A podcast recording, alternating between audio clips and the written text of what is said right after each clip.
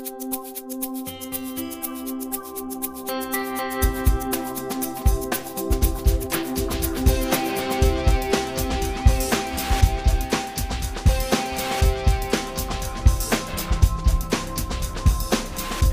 morning, folks. It is April 3rd, 2012. I'm Skip Ruddertail, your otter editor, and this is episode 28A of the Bad Dog Book Club.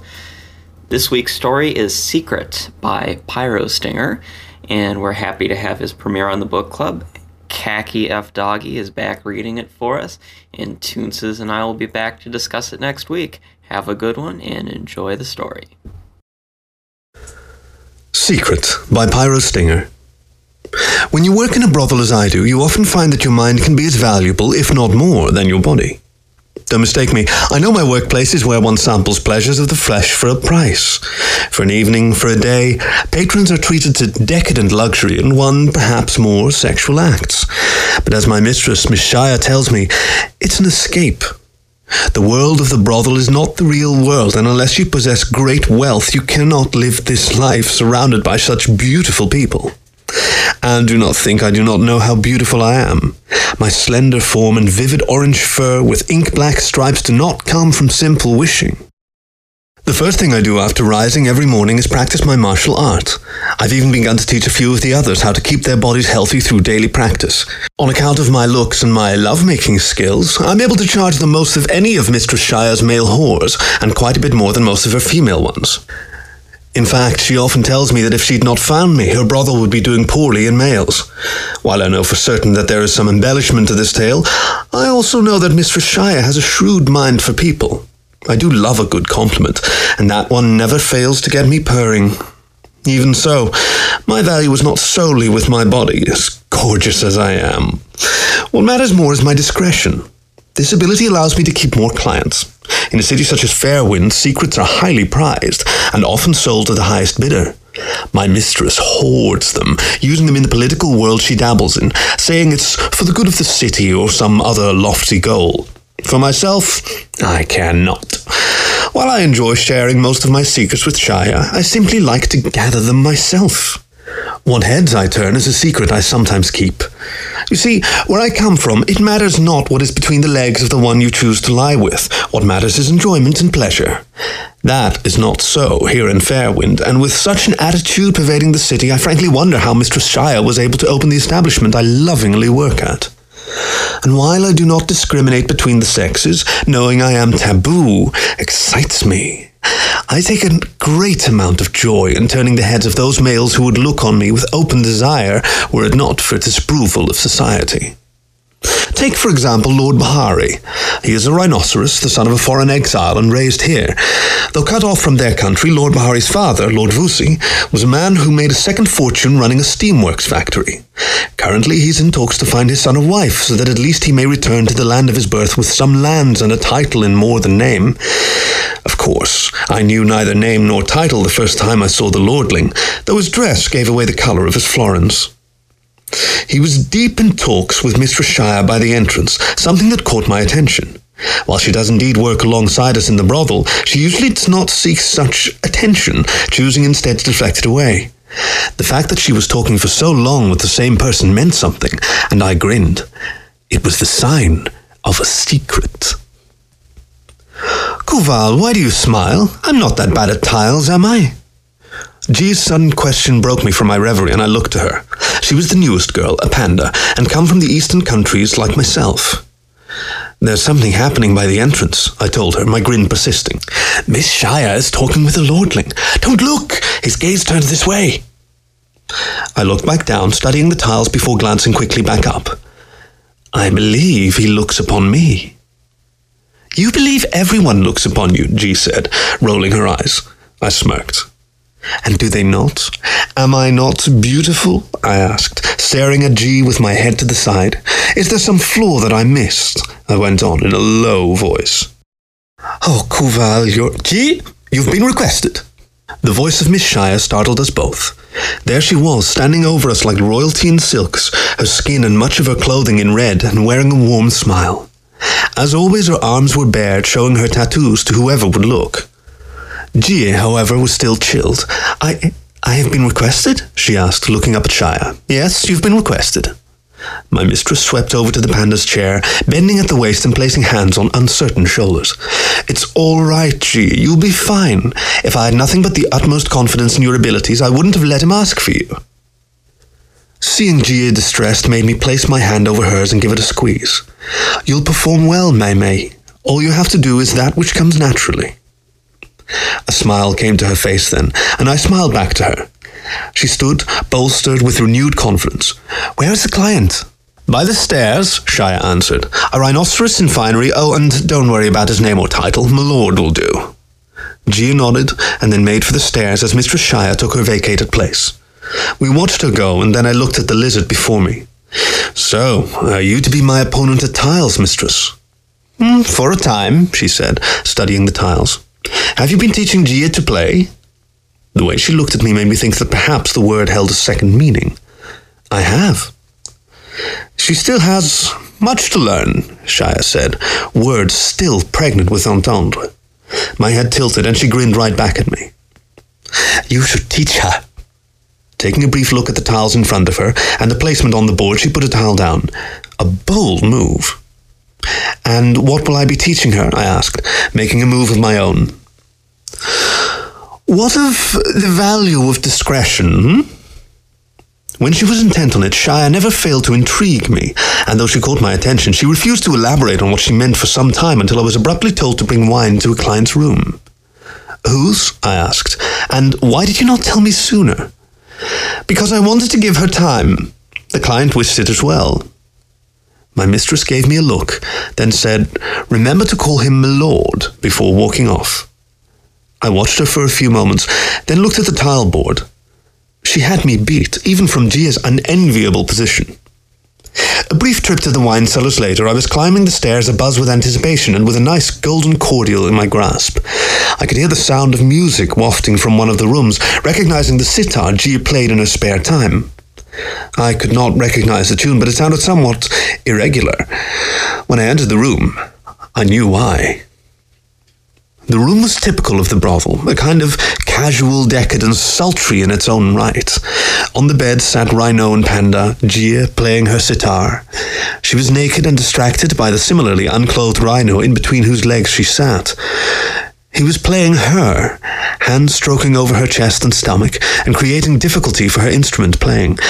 I had enough presence of mind to set the wine and glasses down on a table, but beyond that, I was enthralled by the scene before me. Close the door, the rhino said, and I did, while he busied himself licking across Gia's neck, a hand tweaking and pulling her breast.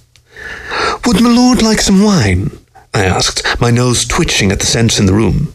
Gia was aroused. She was too inexperienced to play at it. Her face was flushed, breasts rising and falling with every deepened breath, though when she heard my voice, her eyes flicked towards mine in surprise. Yes, uh, not too much, answered the rhino, and I set about opening the bottle and pouring a glass. He took it blindly and immediately dribbled it across Gia's neck, lapping it up as it got to her breasts. Her head lolled back, breathing out a sigh as Milord buried himself in her bust, sucking up all the sweet wine from her fur. The more of her body he covered, the more the sitar slipped from her grasp until I took it from her mostly nerveless hands and set it to the side. To say that this sight did not entice me would be false in the least. Were I not attracted to what I saw, it would be easier to keep still. I was firm, but kept my composure, as it seemed I was to wait on the rhino and Gia. Even so, if my lord will not need anything else, I began. Stay, said the rhino, nudging Gia to her back. I want you here. The way he said it held me in place, while the rhino threaded his horn through the panting panda's pale mounds. I found myself at a loss for words, a powerful curiosity holding me here more than my lord's statement. He wanted me here? Why?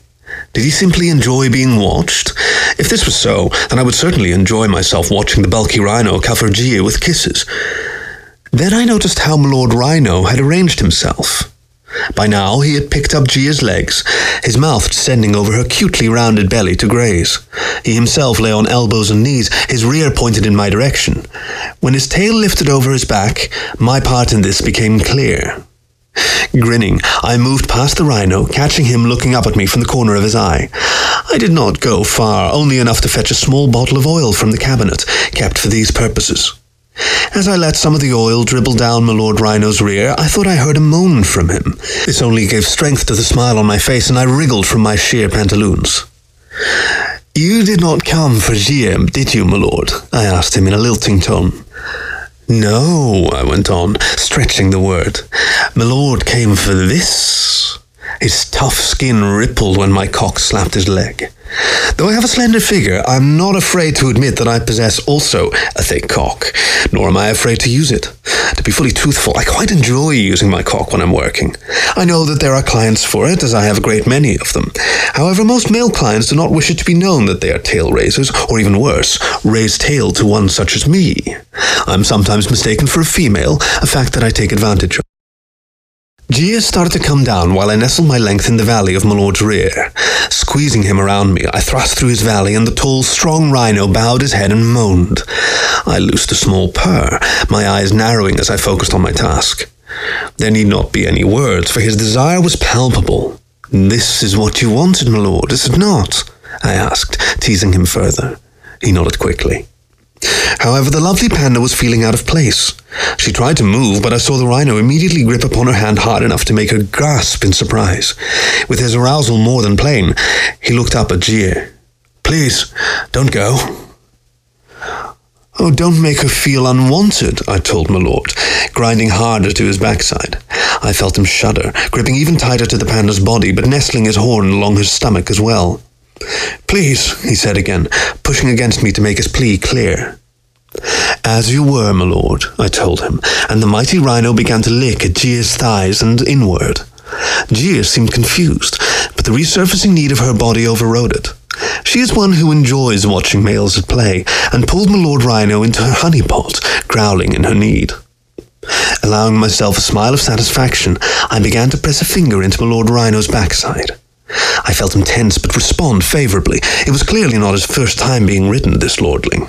And with how young he looked, well, I was rougher than I might have been, a second finger soon joining the first in plumbing on Lord Rhino's valley. My practiced fingers found that ball of pleasure within him and rode it. The rhino let out a muffled groan, pressing his head to Gia's sex, and the panda held him there. She caught the force of the rhino's grunts and bellows and pushed back with her hips, as eager as my lord rhino was. After a third finger plumbed into his depths, my shaft once again slid across the lordling's ass, to use a coarser term. The oil slick hand ventured down, dragging a claw delicately over a raging erection, and I loosed another purr. I do so enjoy my job. I was making the lordling, if not a lord, my plaything. It was as if I was given double my weight in sweet cream. Meanwhile, my Lord Rhino was breathing hard, one massive hand clutching the sheets while the other curled around Gia's leg, holding her open to what licks he could spare her. The lovely panda was too caught up in the moment to realize she was getting poorly surfaced. My purr deepened to a growl as I began to fill my Lord Rhino. He gasped, face and muzzle pressed to Gia's body, who held him tighter, shoving her scented nethers to his face. I grinned, watching the two and nudging more whenever the lusty lordling returned to his task. He understood quickly, and though a hand dropped down to pleasure himself, he also drank of the panda's fragrant lips. When I came to hilt within his warm body, I felt him spasm and grip me. It was exquisite. I paused a moment, both to savor the feeling and to let my lord's body contain itself. That one grip had led to another, and another in quick succession, another sign of his excitement. I let him calm while I toyed with his muscled rear. This lordling kept himself well, something I could appreciate. I dabbled with the idea of giving him a swat, but I decided that might overstep my boundaries. Instead, while he moved his hand from himself to give more pleasure to Gia, I began to thrust. It was slow at first. I could feel him tremor. Despite his experience, I doubt he took one such as me often, if at all. Gradually, I fed more and more of myself, letting my length thread through his stretched rear, my hands kneading and playing further with it. Looking to the panda, I saw her cradle my Lord Rhino's head with one hand, while the other holding him steady by his horn. He was no longer directly on her nethers. That was now the task of however many fingers he put to it. But I would not make it easy for him. not at all. The rhino was treated to my firm pace, the hand not occupied with pleasure of any kind, tightly wound in the sheets. I could hear Gia pant faster, and on a whim I lunged forward, grabbing her by the neck and pulling her into a deep kiss. She clutched to me, her body rising to its apex, then broke the kiss with eyes shut, mouth open. Watching her reach was perhaps one of the most beautiful events I'd ever seen. Gia slumped backward toward the bed, her body lightly twitching, her breathing rapid as she sought to bring it under control. I stopped, content to grind myself inward to my lord while he watched Gia. I was certain now that he enjoyed being in such a position of submission to others. Withdrawing myself, I bid him to his back. When he did so, I pushed within him again, picking up his knees. I recognized him here, strangely enough. It's not often that I know who someone is during coitus, but the jawline and seeing his face all at once struck me as how similar he looked to Lord Vusi, an infrequent patron to this very brothel. To my sorrow, he would not request my services, but he might request of Gia should he ever develop a taste for panda. Storing that knowledge away, I glanced up at her then, and she seemed recovered. I beckoned her forward, directing her lovely muzzle over my Lord Bahari's length. While I was again slow in the beginning, this was to tease the lordling. With Gia working over his length, with lips, tongue, and hand, he was bucking both into her and back on me, his body caught in all manner of squirmings. It was only after he gasped that I take him that I began to do so in earnest. Hearing him moan and cry was sweet to my ears, and I rode him harder for want of hearing him more. No man can last forever, and I was soon to reach when he loosed another one of his soulful cries. With gritted teeth, I filled him, grinding my length into his rear and pushing every drop to rest within. I was surprised that he lasted so long with Gia's muzzle on him, as I know that with it she is well skilled. Not long after my last fell within him was his bursts of life flowing in and around Gia's lovely lips. Gia cleaned herself up with hands and tongue until I pulled her over, making a show of cleaning her with mine. My lord, however, seemed blissfully unaware of our show, reacting only as I made to pull from him. No, he whispered, holding me in, so after giving the panda's face another few licks, I lay down upon his heavy body, purring while Gia laid beside him. We were content to sleep like this until there was a knock on the door. Being the least incumbent of us three, Gia went to open it, quickly putting on her blouse. It was Sylvia. I've been told, oh my, she began, her ears flicking backward and flashing as the flighty gazelle looked upon my lord and myself. I grinned, purring a bit louder and nuzzling into my lord's chest. My lord himself seemed unperturbed, even petting over me while I ground into his backside. Kuval, I wish you wouldn't do that. I've got a message from Mr. Shire from my lord. Ah, my lord, she went on, her flush not retreating. I blew a kiss to her. She looked away for a moment before returning her gaze to the reclining rhino. Your father's here looking for you. Is he? came the mild response. Being so close to him, I felt him tense immensely. I don't blame him. Lord Vusi would not look kindly upon his son if he found him to be a tail raiser. Yeah, he'll either soon leave or want a little loving himself. Officially, we haven't seen you. There's a back entrance you can take that'll take you out by the south gate. You know your way from there? Lord Bahari nodded, and I rolled from him as he began to dress himself. Discreetly, I took a towel and wiped at his hind quarters. With Gia and I assisting him, he was soon clothed and as decent as he could get. His scent was something he would have to take care of himself. Are you to take me to this back entrance? he asked Sylvia. Uh huh, she replied, and soon left with Lord Bahari in tow. I sighed, wilting against the bed. Gia joined me, but had confusion on her muzzle. What troubles you, Gia? Did you not have fun? I asked her, laying my muzzle against her leg and purring. I did, but I don't understand. Who was our client? Who was his father? She looked at me then, but found me grinning. I would tell you, fair Gia, but that would be giving it away. Have I mentioned how much I love secrets? Or how cute G is when she's frustrated? You've been listening to Secrets, written by Pyrostinger, read for you by Khaki.